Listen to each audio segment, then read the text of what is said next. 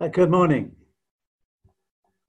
When we're out walking, there are times when we have to watch the path carefully. Our heads are down because the going is rough. We look at the detail. But at times we stop and look back and see how far we've come. We can see where we've got to and we appreciate the view. And I want to do that just for a minute or two this morning.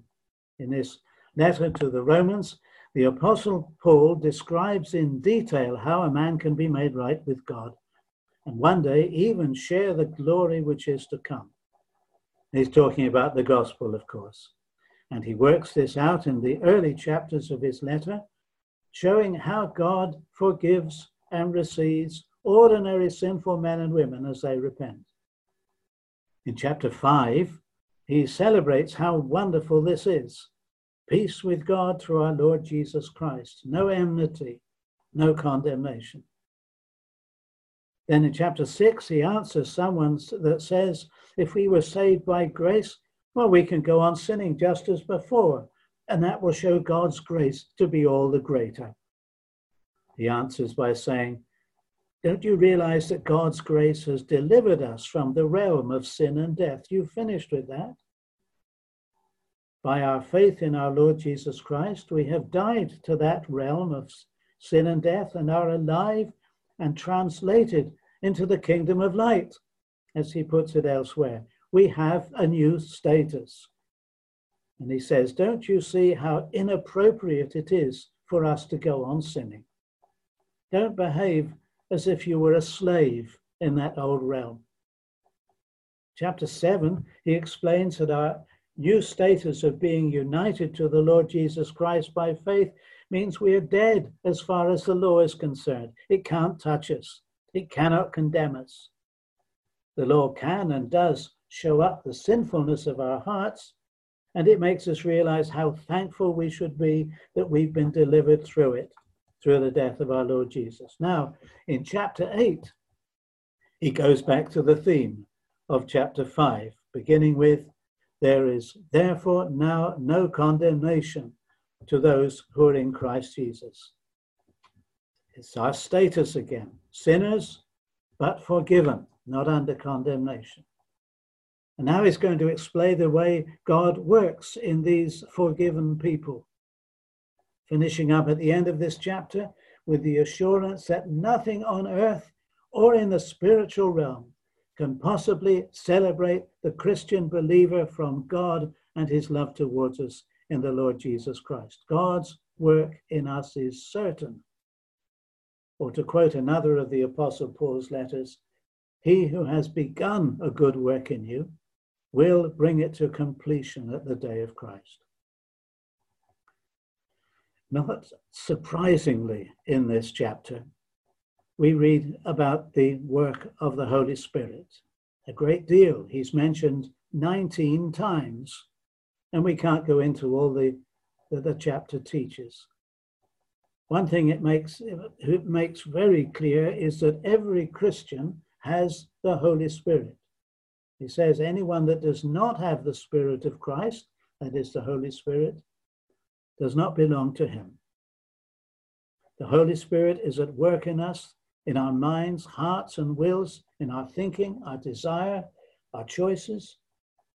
And he said Christians live according to the Spirit, not according to their own ideas. Or he says Christians are led by the Holy Spirit. That is, not that the Holy Spirit drives us or forces us, but he teaches us, prompts us, encourages us to continue on our daily pilgrimage as disciples. This is part of normal Christian experience. Now we come particularly to the verses allotted for us this morning. They tell us about something wonderful and important in our new status as forgiven people, something that affects our Christian experience. He says, For those who are led by the Spirit of God are the children of God. The Spirit you receive does not make you slaves so that you live in fear again. Rather, the Spirit you receive brought about your adoption to sonship, and by him we cry, Abba, Father. The Spirit Himself testifies with our spirit that we are God's children. Now, if we are children, then we are heirs, heirs of God and co heirs with Christ, if indeed we share in His sufferings, in order that we may also share in His glory. And he goes on, I consider that our present sufferings are not worth comparing with the glory that will be revealed in us. Now we need to grasp this central truth here.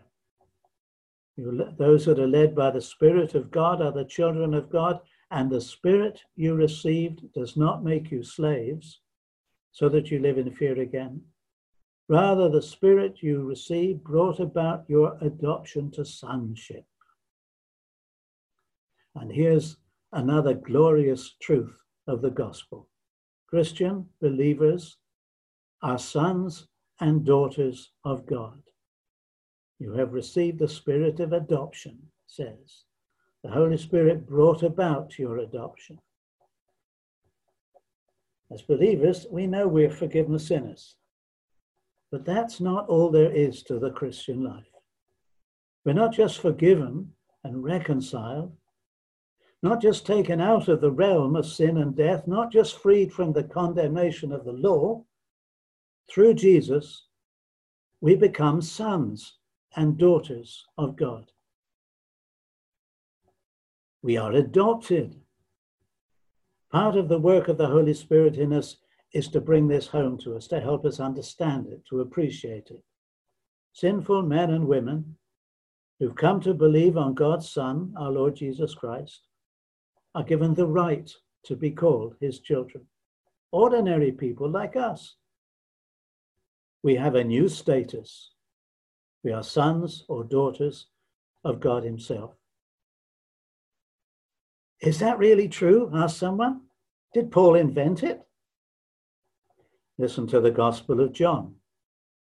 Jesus came to his own, and his own people did not receive him.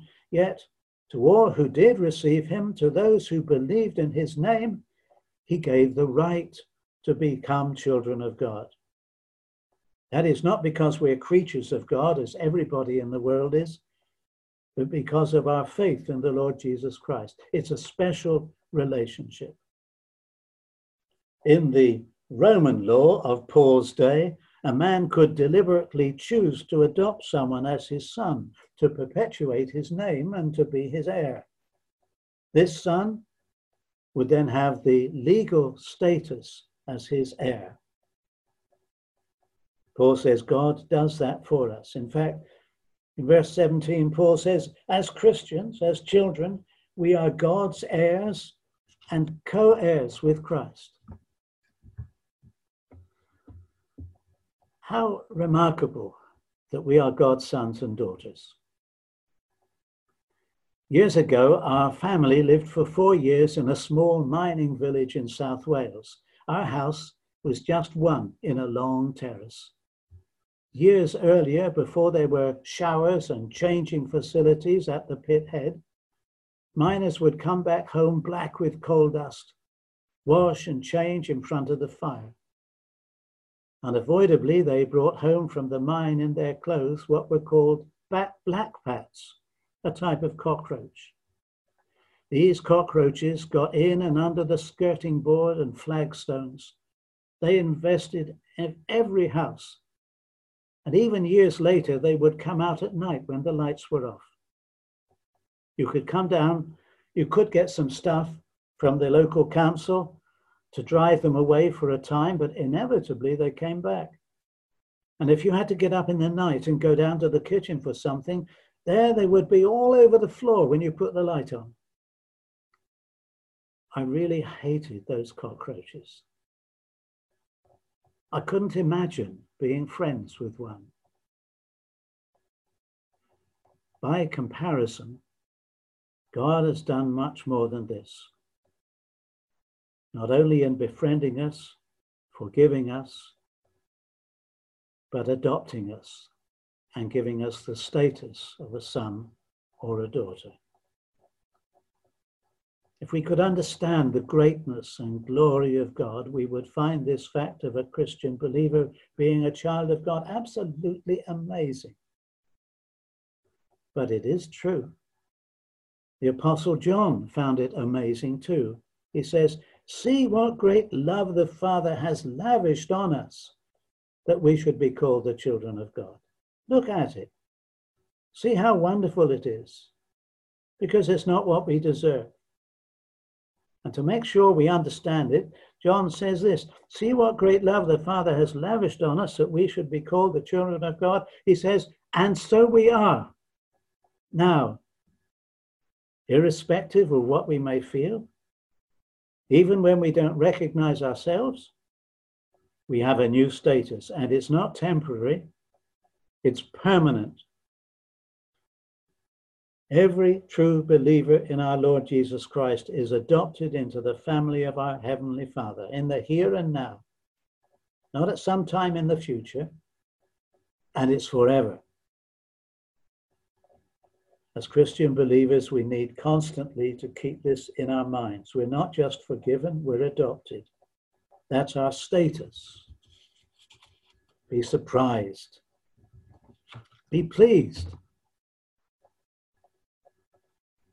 Now, for a few moments, let's just think about what the Holy Spirit has not done for us.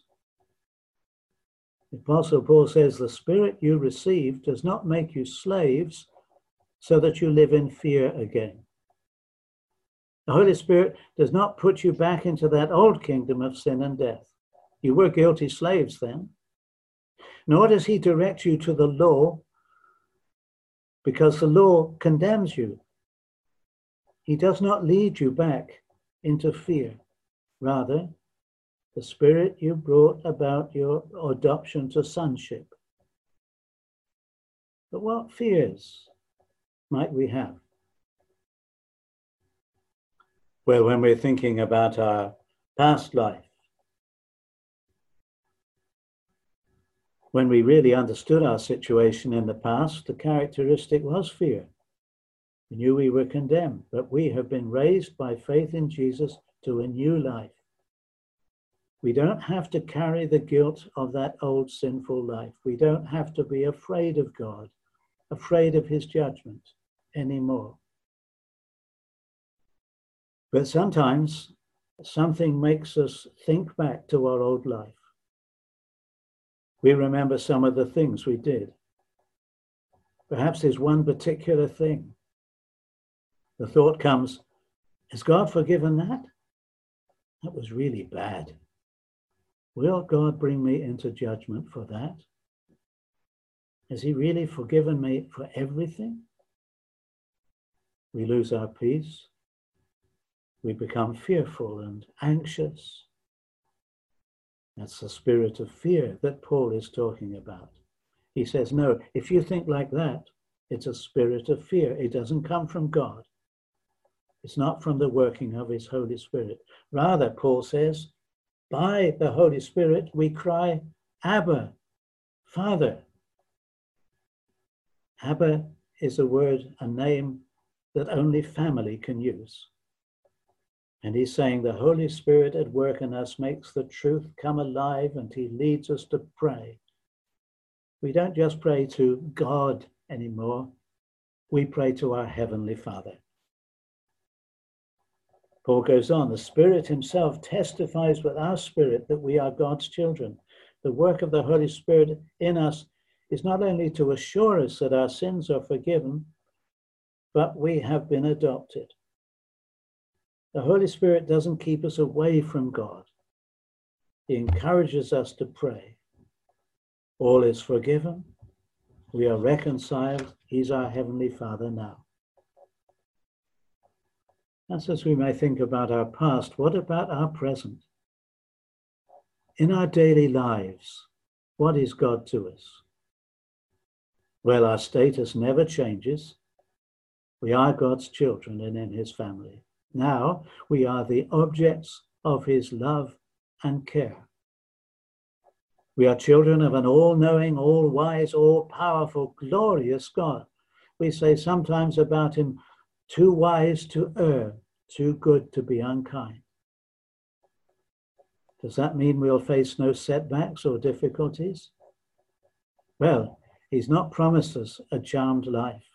That's not what he's there for, and that's not his plan for us. We will, in fact, experience all kinds of problems and difficulties, personal difficulties, which can be part of everyone's life in this world, those arising from our childhood and upbringing, the misfortunes and disappointments which can come to all, problems of health, income, marriage, bereavement, and family. And we share in the troubles of our country and the world, the disasters, war, a pandemic such as we have at the present time. Sometimes God's children seem wonderfully delivered, at other times they are not. And some troubles will come only because we are Christian, as many Christians around the world know only too well. Where is our Heavenly Father in all of this? He's bringing us to glory as He promised. He's promised always to be with us in every trouble. Nothing will be greater than we can bear. We may not like it, may not want it, but whatever it is, we have his promise that no temptation, no testing will be too great if we rely on him. His grace, that is, his loving working in us, will help us to bear it. Even more than that, if we continue to trust him, he will cause all circumstances to contribute to our final spiritual good. We don't need to fear we need to trust Him. Our past, our present life, and now what about the future? There is another fear that comes. We know that the true Christian life can be a battle. There's the pressure of the world, that is, the culture in which we live, and we have to swim against the tide. Then there is the problem of our old sinful nature. We know about the new birth, the new life God has put within us, but the old nature is still with us. It deceives us. All manner of wrong pops up like a weed from our own hearts. And sometimes the pressure to fall away comes not from the outside, from the world around us, but from our own hearts. We know we have a spiritual enemy, the devil called the tempter. He too will deceive us if he can. The pressure seems so hard at times. We're tempted to ask, with all these pressures, will I be able to last? We say, I don't feel confident. I know what I'm like. What's going to happen to me in the end? One godly man of 300 years ago wrote a poem about God's forgiveness. He'd lived a fast and racy life before he was turned around by God. And he wrote about forgiveness for past sins and his continuing need for forgiveness. And then in his last verse, came to a fear that may dog us too. He said, I have a sin of fear that when I have spun my last thread, I shall perish on that shore. I am weak, I know my heart, the devil is strong. I fear for my end. What will happen to me, a sinner, at the end of my life? And for all these fears, we need to listen to the Apostle Paul as he comes to the end of his great argument about all that God has done and will do for his people. What is the end for those who have come to him and are saved? He says, If God be for us, who can be against us? He who did not spare his own son, but gave him up for us all, how will he not also, along with him, graciously give us all things? That is, all that we need for our spiritual well being. He goes on, Who will bring any charge against those whom God has chosen. It's God that justifies. Who then is the one that condemns? No one. Christ Jesus, who died, more than that, who was raised to life, is at the right hand of God and is also interceding for us. In other words, God has forgiven us. We are entirely free from any kind of condemnation. We do not need to be afraid about sin and failure.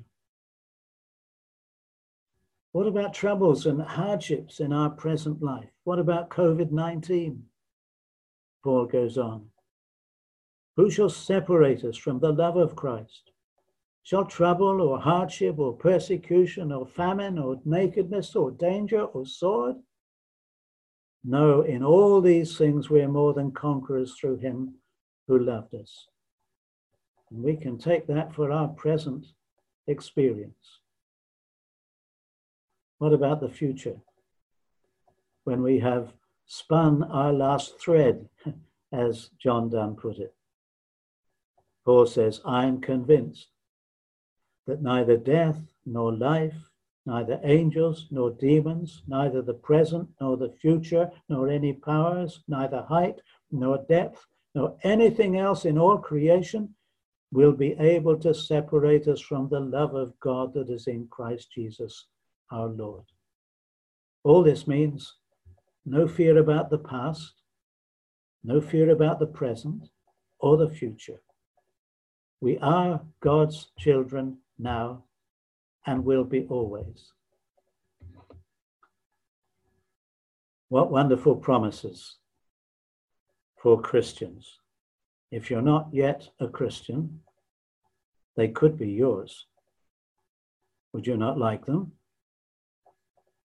As Christians, we need to keep these promises before us. Did you notice John Donne called it a sin of fear. I have a sin of fear. Why did he call it like that? Because he knows it's wrong to doubt the promises of God. Let's make sure we don't do it. So, what was it the apostle wrote? The Spirit does not make you slaves so that you live in fear again. Rather, the Spirit you received, the Holy Spirit, brought about your adoption to sonship and by him we cry, Abba, Father. Let us pray. Our Heavenly Father, make this truth very real to us. May it guide our thinking every day.